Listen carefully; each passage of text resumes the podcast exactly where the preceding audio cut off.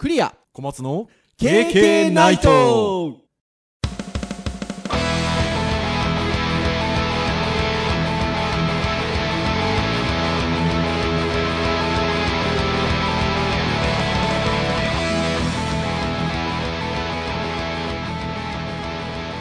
KK ナイト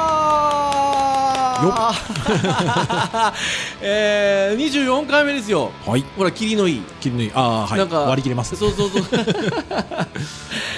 ということで24回目か。すごいですね。何がですか？いやつ続いてるなと思って。はい。はい。素晴らしいなというふうに思うんですが。はいあクリアでございます、はい小松です。えっと続いてるなといえばですねはい。前回前々回ぐらいから枕あのはい。最初のトークで続いてる話がございまして、皆さん気になって気になってます？どどうなんですか？これ気になってるんですか、えー私のあのプライベート Mac の、はい。えーストレージ事情っていう SSD 乾燥乾燥しているこう顛末がはい。まだ終わってないっていう感じなんですけど、はいなんかねアダプターがそうあのなんかじゅそう AC アダプターが結局壊れてて、えーまあそれでそれを理由なのか、まあ、フリーズが頻発しまして、えーで強制終了したらリスク認識しなくなったと。はい。アダプターを買い替えて充電はできるようになったけれどもその症状は治らなかったので、はい。えー SSD を取って持ってきてくださいよと。前回そこまで。はい。はい。そこまで話したんですが外して持ってきましたよ。お。ほにゃらら感っていうねほにゃららか。あのお店なんですよね、あはい。サポートが充実してるんですあのほにゃほにゃらら秋葉にあるほにゃららら館っていう、あのマックの,、ね、あのはい有名なお店なんですけど行ったらですよお店のフロアとその上のフロアにちゃんとサポートのフロアがありましてそこに持っていくと話を聞いてくださるんですねなので、えー外して持って行ったんですよ、うんえっ、とこれこれこうでフリーズが続いたんでちょっとこう強制終了を繰り返していたら認識をしなくなったと。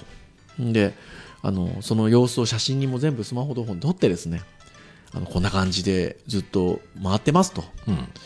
全然出てきませんと。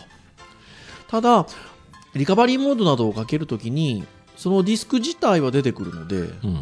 完全にそれが壊れてるわけでもなさそうだしみたいな。うんうん要は OS をインストールするとか OS がある場所としてのそのディスクを認識してないんですよね。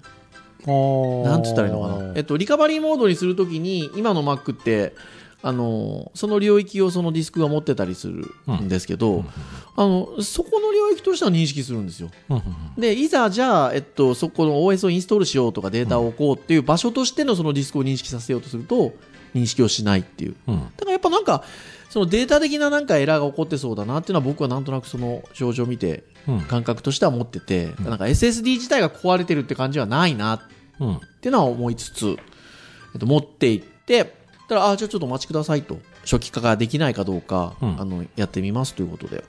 ともうものの1分2分ぐらいで奥から戻ってこられてですね、うん。あの初期化できましたと。あらあら。はいそうなんですよね。だから、なんてでしょう。私、あの、結局その SSD の中にあるリカバリースペースを使って、そのディスク自体を初期化しようとしてたから、なんでしょうね。なんかそういうシステムエラー的なことが起こって認識ができてなかったのか、うんあの、ちゃんと多分、あの、そこのお店は、ちゃんともともとちゃんと機能しているものがあって、それに対して物理的なケーブルを使って SSD をつないで、あの、初期化をしたということだと思うんですけど、うんあの、初期化ができましたということで、はいはいはいはい。なので、まあ、SSD 自体にも問題はないし、うんそのシステム的なところがひょっとしたらちょっとこう、ふりあの強制終了したことによって、うまくあの認識ができなくなってしまったんだと思われます。もしくは、え？っていう言葉が続いたんですよ。はいはいはいで、もしくは、強制終了をしたことによって、本体の方のチップが、うんちょっと破損した破損した可能性があるから、で。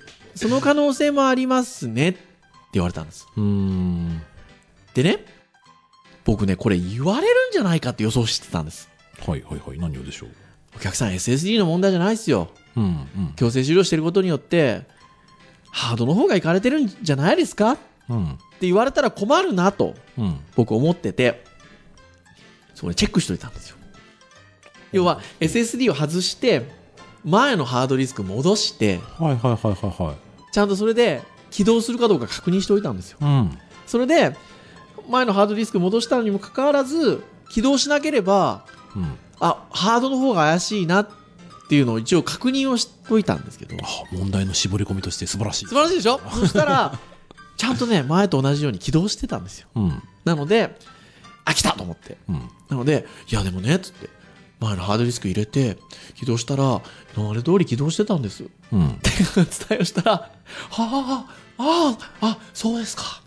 じゃあ、ハードの方は、あの、エラーがないんで、多分これで、あの、初期化もできてるんで、あの、おそらく、いけるはずなんですけど、うん。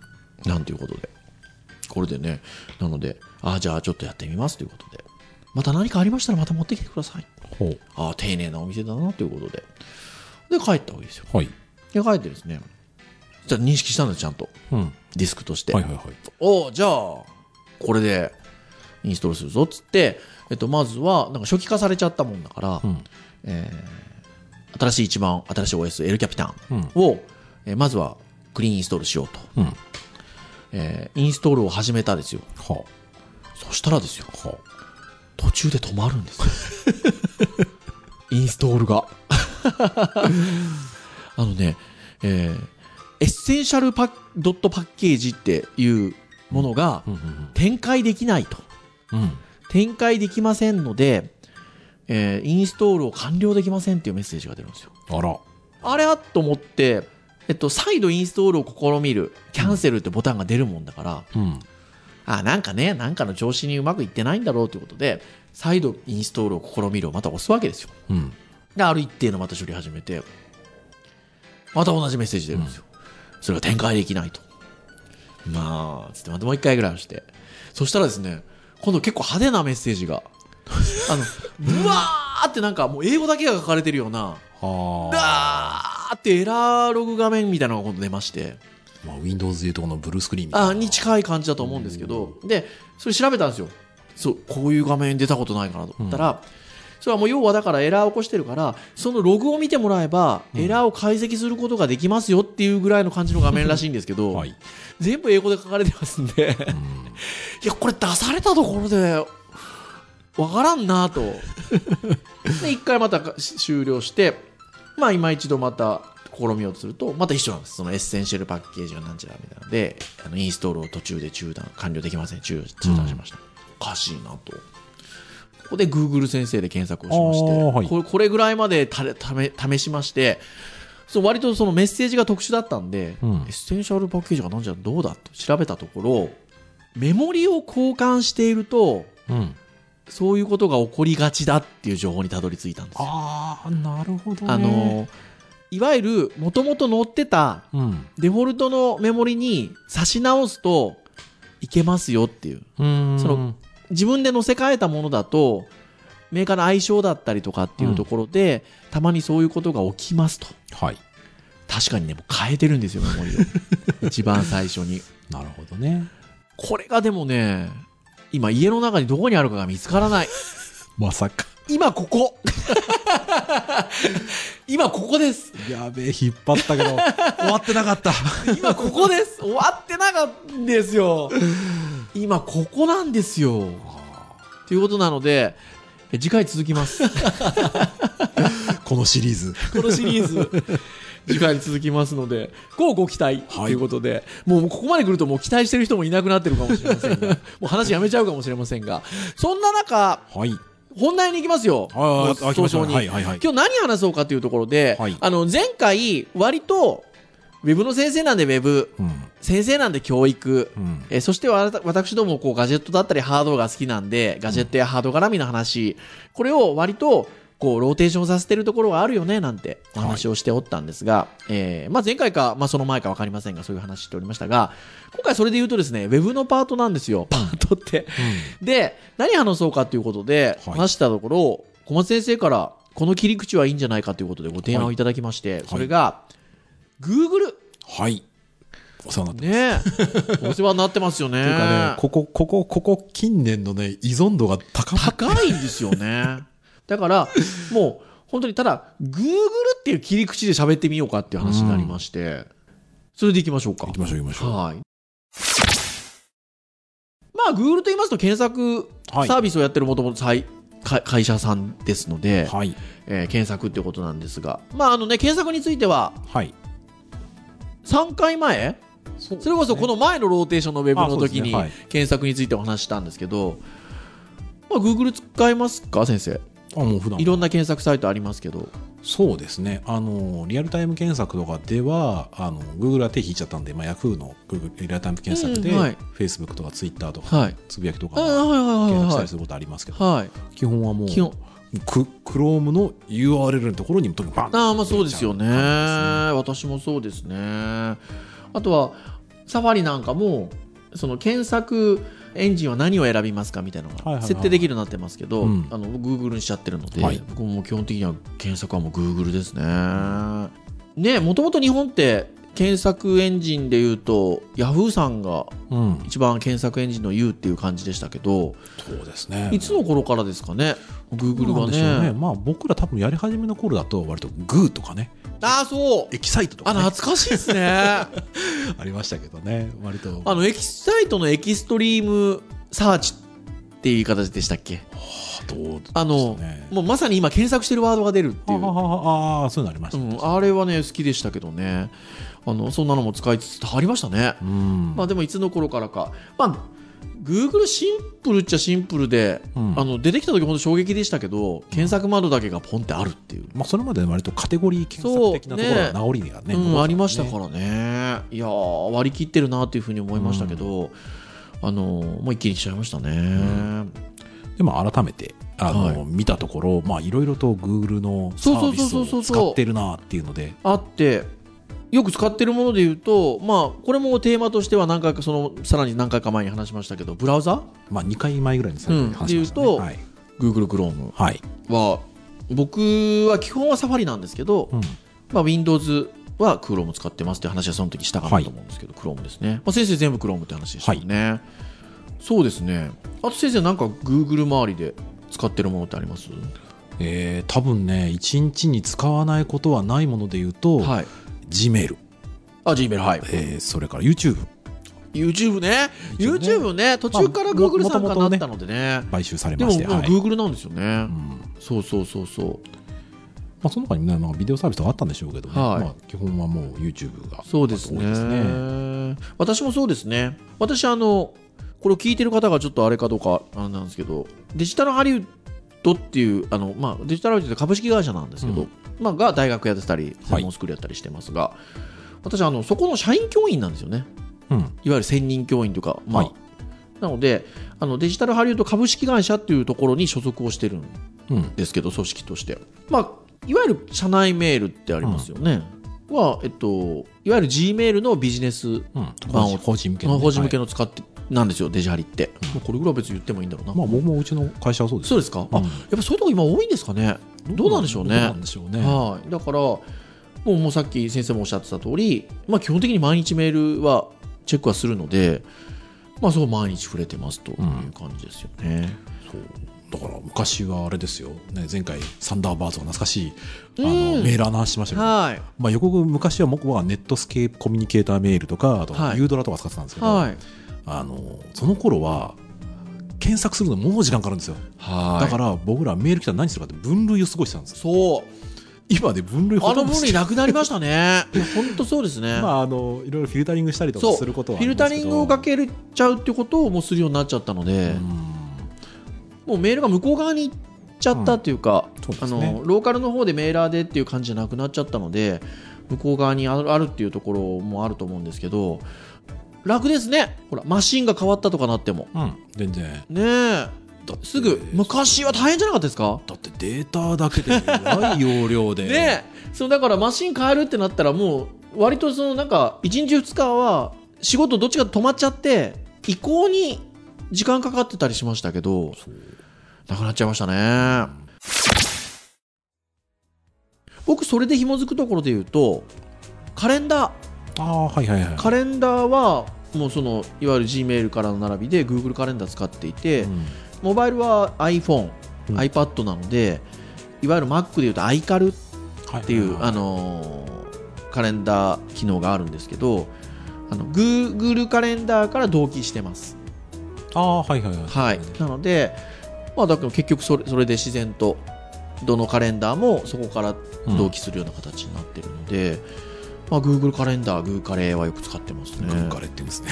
は そうだそういうアプリとか使う前は僕基本全部手帳だったんですよ、い。おおなるほど。うん、手帳に必ず書いた。手帳忘れるとえらい大変だったんですけど。ちなみに先生は？Google カレー、Google カレ Google カレンダー使ってます。ああ、そうですか。そう。でアプリとかもね、あのー連携するやつ使ってたんですけど2段階認証になったら使えなくなっちゃったりとか。あ アプリによってはそこまでサポートされてないものもあったのではいはいはいはいはい。もう直接もう今ブラウザのところに書き込んでますね。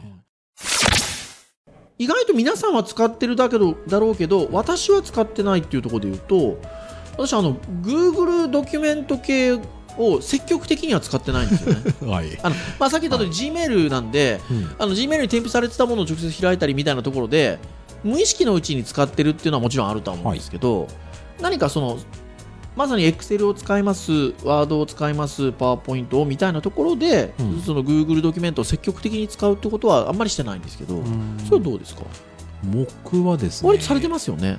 えっとです。ねエクセルをよくそう、あのスプ、レッドシートを作る、ね、私たちあの、あれです、えっと、ウェブサマーキャンプって言って、うん。有志の学生連れてあの夏に泊まり込みでウェブ制作のあのキャンプやってますけど収支とかをねいつも先生つけてくださいますもんね。そ、ね,はい、それ大体あそこのエクセルでつけてくださってますもんね。だからあの単純にその何がいくらかかってとか。まあ、例えばこんな経験ないとの履歴とかも、はい、あそうだそうそうそうそうそうそうそう、なんかその情報をシェアするときにその縦と横の情報っていうのをなんかシェアすることは非常にやりやすいので、まあ、それ以外に関してはもうワードとか別にあえてそこでやんないし、はい、パワーポンも別にそこでやんないしっていうところで、基本なんかあとはなんか成績管理とかを、まあ、名前とか入れず学籍番号だけでそのこの学生がこういうことをしていたとメモメモしたりとか、はい。まあ、そこでスコアリング入れたりとか、最終的にそれを、まあ、あの成績付けの管理のところに放り込むときに参考に使うような形ではいはいはいはい使ってますはいはい。だから割と何年分かの授業のやつがああ。残ってますね。へえ。あじゃあもうやっぱ積極的に使ってらっしゃいますね。そこだスプレッドシートだけよく使ってあまあまあますねはい。でそういう意味で言うと、えっと、僕が意外とあのポッドキャストこのポッドキャストでもネタにして使ってないのは、えっと、あと Google ドライブが同じような感じなんですよ。同じような感じで、うん。積極的には使ってないけど、まあ、でも自然と Gmail を使ってるうちに使ってることにはなるのかみたいなぐらいの感覚なんですが、じゃあもうスプレッドシート作ったら勝手にドライブにそうですよね。ドライブにアクセスすればそこにあるので、Google ドライブはどうですか？使ってます？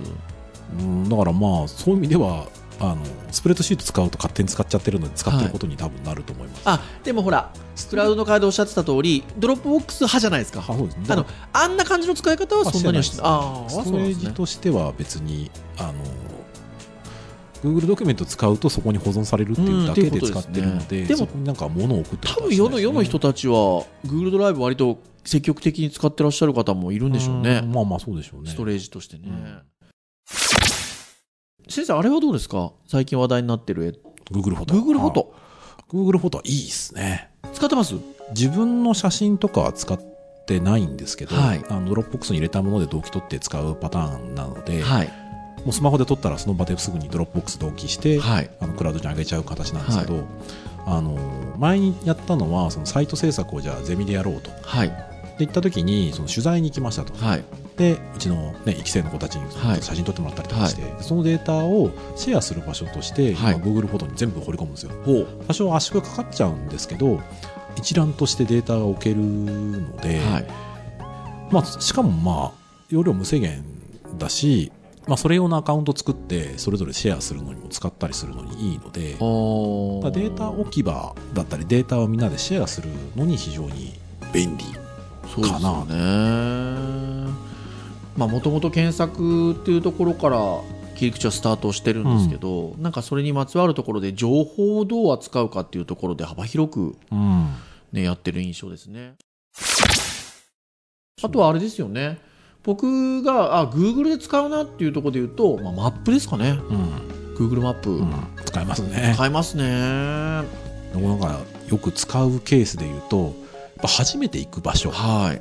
昔だったら本当に地図とかリアルに見たりとかあの東京マップちっちゃい子、はい。本持っててでそこで見てそれ通りにどういけるかっていうのを考えたんですけど今は、えーまず現在地があってで 行く場所の住所を入れて、はい。でどこの駅からどれくらいかって見た上でストリートビューで見ます。うんそうですね。で実際にこうリアルに歩いてる感覚でこことこことここをこうああなるほどなあるんだ。で実際に行くと本当にそこと同じような雰囲気で歩けるのでなんか不安感が全然ないんですよ。うん。いやそれ本当そうですね。だからいや本当にすごいと思います。だからえっとあれ何年前だ？私あのもともと千葉に住んでたんですけど、うん。数年前にあの所沢に引っ越しまして、その時やっぱいろいろ探してたわけですよ、うん。引っ越し場所を。まあストリートビューにお世話になりましたね。あだからこう建物こうあるけど周りどんな環境なのかなっていうのはやっぱ地図ではなかなかうん。感じ取りづらいですけど、あ実際にはこういう公園があってとか、通りはこれぐらいの広さの感覚なんだねとかっていうのはよくわかりますね。そうなのであの、ね、私ずっと iPhone ですけどあの最初はねデフォルトが Google マップだったのが途中でほらああ事件ありましたね。事件があったじゃないですか。ありましたね。ねえでもやっぱりね Google マップもアプリとして結局登場してうんやっぱ土地使うことの方が多いかな俺どっちが多いかなっていう感じなんですよね。うんなので非常に役に立ちますね。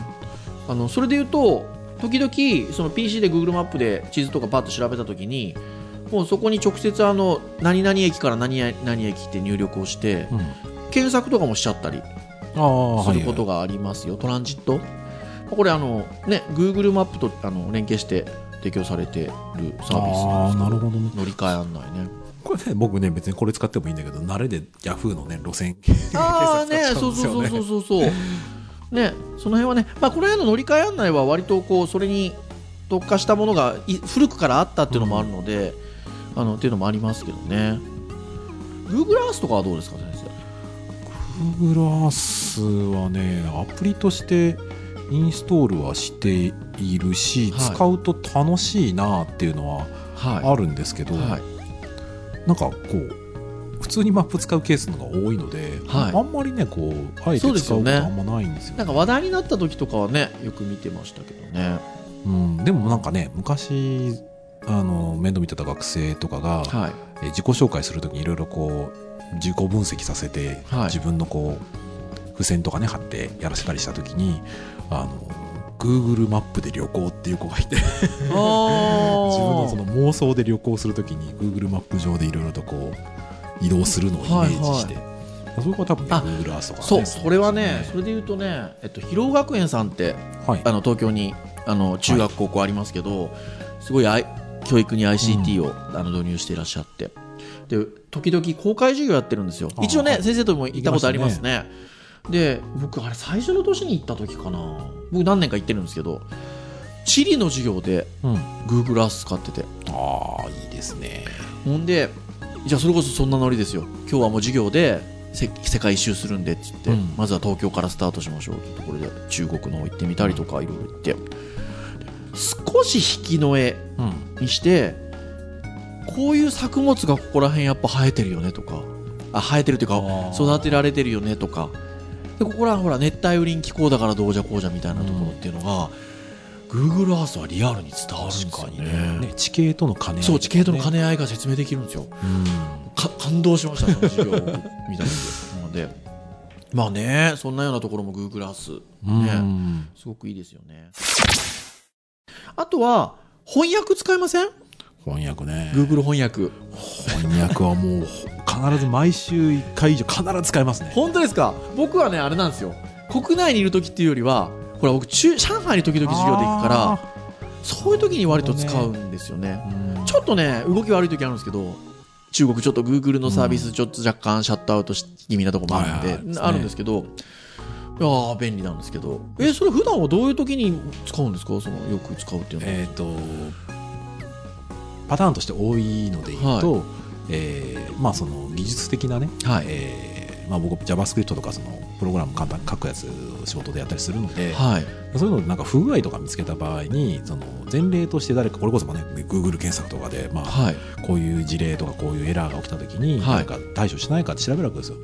で日本でもあるんだろうけど、はい。やっぱりブログとかそういうのに載ってなないるほど載ってねないので海外のスタックフローとか、まあ、そういったところを見ると、はい。全部英語なわけまあですよ、そうですね。でそこでやっぱり翻訳したものを見て雰囲気でなんとなくあこういうこと言ってる。ここのコード試してみようとはいでそれが一番だとちょっとまあまあかっこいい気がするんですけど、はい。実は一番使っているのは、はい。プログラムのコード書くときの命名するときにあーでもそれ大事ですよね。もうねやっぱり単語の並びがちょっと違うだけで全く意味が変わってしまったりするのでやっぱね海外の人が見てるからそれを、はい。あの恥ずかしい英語にしないでほしいとかスペルミスしないでほしいとかってやっぱ言われたりするああでもあるある。そうですね。だって変な話あのファイル名とかフォルダ名ディレクトリー名とかもそうですもんね、うん。あの昔から僕も辞典横に置いてました。昔は。今は確かにね翻訳しますね。Google 翻訳に入れてそれをまあそそのままファイル名にこう 適用しますよく。はいはいはいはいはい。あとは、えっと、ハングアウトとかは使ったことあります？ねハングアウトはねあんま使ってないんですよ、ね、僕もねまあほぼ使ったことないって言って言っちゃっていいぐらいな感じで、うん。結構ねあのそれこそさっきのような教育 ICT のあの集まりとか行くとハングアウトっていうワードは時々出てくるんですよ、うん。やっぱりこう遠隔うん。でビデオチャット機能ですので、あるんですけどなかなかなんかね使う機会がなくてというか。まあでもねインフラ考えると確かにまあバックボーンしっかりしているところのはい機能なので使うべきなんでしょうただまあ単純にそのなんか使うシーンが今までなないってことですよね。多分例えばビデオチャットするんであれば、まあ、スカイプ例えば使ってしまうっていうことになったりとかっていうことかもしれないですよね、うん。うんうんうん。なるほどなるほど。ででですよ。まあ今ちょっといくつかよく使ってるやつとか Google といえばみたいな感じのところでお話をしてたんですけど、はいはい。まあ、そんなので言うと例えばですよ。さっきほら Google フォトの話をしたんですけど、うん。似たようなサービスでピカサみみたいなのもあったじゃないですか。あああれがピカソじゃないんですか？なんかあれはなんかねなんとかな統合されたっぽい多分イメージだったと僕うん。記記憶してるんですけど最終的にこうなくなってしまってるようなものもはい。あるなと思ってうん。出てきては、なんかその辺の話もちょっと最後にしときたいなっていう感じがするんですけど、先生なんかなくなったものでよく使ってたものってあります？そうですね。よく使ってたものは正直ないんですよね、はい。そうですか。僕ねありますよ1個。なんでしょう？iGoogle 出た。こ れ聞いてる人知ってる人いるのかな？うん、でもなんかサービスの終了自体は2013年ということで。うん。割と最近まで？最近？まあこう2016年だから2年半3年ぐらい経ってるのか。あれはなんていうんですかね？ウィジェットガジェット？なんかそういうなんか。そうです、えっと、ポータルサイトでこれ聞いてる方皆さん分かるんですかね？入り口、うん。いろんな情報の入り口になるサイトポータルサイトって言い方しますけど、オリジナルのポータルを作れるっていう意味ニュアンスですかね。うんそこに対してあこれを置きたいこれを置きたいみたいなのをドラッグドロップで配置をして、まあ、自分好みの入り口のページを作ることができるっていうのが iGoogle うん、なんか昔ヤフーやねやってましたね。はい。まあね割と使ってましたよ、うん。あの一時期。ねまあ、自分がよく見るニュースとかね天気とかね、そういったものを割とこうポータルとして作れたりとかしましたね。はい。一度このポッドキャストで話題にしたところで言うと先生ほらオーカット。ああ SNS のねそう今だと Google タス Google プラスっはい、ていうのがありますけど、うん。あったんですよねもともと。うん。まああったというかこれは僕記憶してるのはニュアンス的には Google の社員が開発したっていううん。僕ニュアンスで捉えてるんですけど、そうですね。大体これ2003年とかはい。4年ぐらいにあって、はい。僕は最初招待を受けたって言ってましたもんね。だけど怪しくてんですけどね これでもね見るとね2014年9月にサービス終了。頑張りましたね。結構やってたんですね。10年以上やってますね。まあフェイスブックがね巨人として立ちてましたからうね、ん。ありますよね。あとはもうこれ僕は使ってなかったんですけど世の中的には大騒ぎになってた、えっと、Google リーダーはい RSS サービス、RSS ね、サービスね。使ってましたこれうーん Google リーダーは使ってないですね。RSS リーダーはなんかメーラーかなんかについてリーダーとか使ってましたね。ね昔はそうね自分の気に入ってるサイトはブックマークしてたまに見に行く。それが RSS リーダーで便利になりうん。ところが今やもうそういうキュレーションサービスが 入って見に行かなくなってしまったそうそうそう。本当にそうですね。まあ、あと僕使った経験があってなくなってるものでいうと Google デスクトップああ僕もね1回だけ使ってましたね、ちなみに Google デスクトップデスクトップっていうのは何かっていうと自分のローカルのメールのデータでファイルのデータだったりウェブページのデータっていうのをパソコン上のファイルを高速検索させるためのソフトウェア、ね最初のインデックス化するのにちょっと時間かかるんですけどね、そうそうそうそう。だから、まあ、Mac でいうところのあのスポットライト。スポットライトに近しいような感じのものですよね、まあ、たださっき最初冒頭の方に言ったでしょうか、まあ、だいぶもう向こう側に置くような感じになってきたので、うん。っていうところもあるかもしれないですね。Google 的には。そうですね。でも編集会議の時にあのお話ししたんですけど今あるものでも僕らが知らないようなものたくさんありますね。ね。先生から言われてびっくりしたのが Google ムーン。あアースじゃないですよ。あーじゃなくて Google ムーン。あと、えっと、Google マーズ火星ね火星。これはこのムーンマーズは、まあ、Google アースに対してだからムーンは月を探索。できる、えーマーズは火星の表面。ね知らない人絶対いますよ聞いてる人。ねえ。あちなみにねあの私あの月の土地持ってるんですよ。出た。一時期話題になったんですけどね。そう。あれ完全に否定はされても肯定もされてないんですよね、うん。まあ、だからまあ僕夢の一つとしてうん。権利書持ってるので、はいでもだから自分の土地のとこ見れるってことですよこれね。まあそうなりますね。ちょっと今度見てみようかなと思う。これなんかねでも日本語非対応うん。らしくはあるんですけど。あるらしい。まあでもね、まあ、見る分には別にうん。大丈夫ですので、見てみようかなと思いますしもう一丁 Google スカイまさかの。でこれこのノリでいくと Google スカイで空だからあのなんか地球の空が見えるのかなと思いきやなんと宇宙を検索できるサービス まあだから要はなんでしょう Google Earth って宇宙の方からスーッと寄っていくじゃないですか、うん。あ逆の感覚なんですかね。どうなんでしょう。ねねえ。まあいる場所から見えるものなんでしょうけどだ多分いる場所をなんか撮ってるんですかね GPS からなんかねでも Google マップのようにクリックして画面を掴んで画面を移動したり拡大縮小ができるっていう話で。ねねこう天体好きな方はぜひ一度。え。いやいいと思いますよ。こんなのがあるっていうのは知らなかったですあでさっきあのよく使ってたやつであのあれですよ。小松先生がよく使ってるって言ってたやつ。日本語入1個あり力ましたよ。そう日本語入力。ね。僕ねこれ使ってないですよ全く。いいですか？いいですよ。日本語入力。ねもうおっさん方法的な話するとはい。あれですよ。あの一番最初は琴入りだったわけですよ。まあね。今こと入りなくなりましたからねもなくなったんですそう。ね琴入りバカでね。うバカでね本当に、でまあその時も違うやっぱりエンジンを使ったものを使ってました。はいまあ日本語入力僕は慣れて好きなんですよ、へえ使い勝手いいですそようかね Google 入力ありますし。まあ世間的に言えば今最近トレンドで言うと Google アナリティクスとか。ああまあ分析系のねねとしてまあはですね。Google AdWords Google AdSense みたいなものっていうのはどちらかというとちょっとビジネス寄りのそうですね。よく使ってらっしゃる方っていらっしゃるんでしょうね。あとあれですよさっきちょちょうど広尾学園っていう名前が出たんであれで言うとあそこの子たちすごい論文読んでるんですけどうん。Google スカラーうん、論文検論索ができる。ね索ができる。まあ実際数少ないこうネット上の事実を裏付けてあるものがちゃんとそこにあるっていうん。あるっていうね。素晴らしいですよね。という Google さんでございましたが。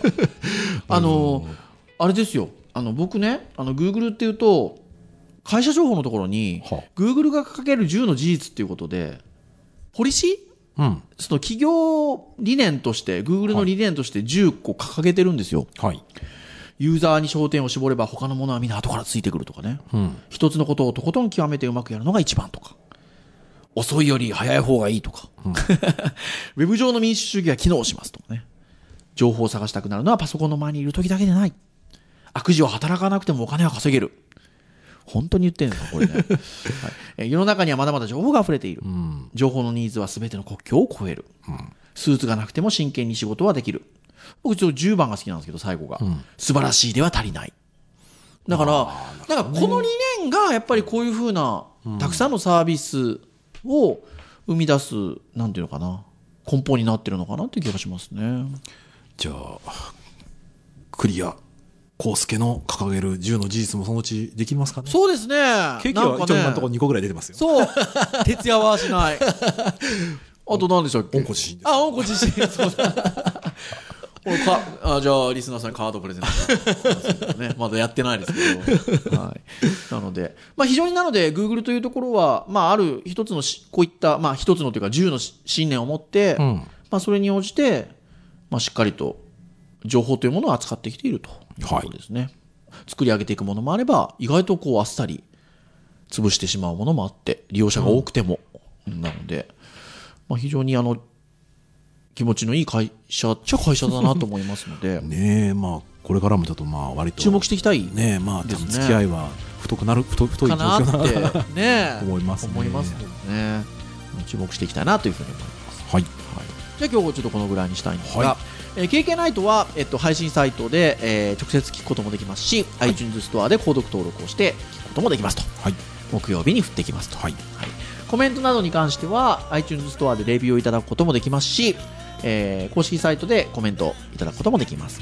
はい、あとは、えーもうなんか亡き者にしようとしてますけど Facebook ページもありますのでそちらからコメントいただいたりも活用したいですはい、ねということでございますので、まあ、ぜひいろんなチャンネルございますので、えーいろんなチャンネルでアクセスしていただけると非常にありがたいかなとはい。いうところでございます。それではこの辺にいたしましょうかね、はい。えー本日お届けをいたしましたのはクリアと松でした。それでは皆さんまた次回の放送配信までさようならさようなら「つかめ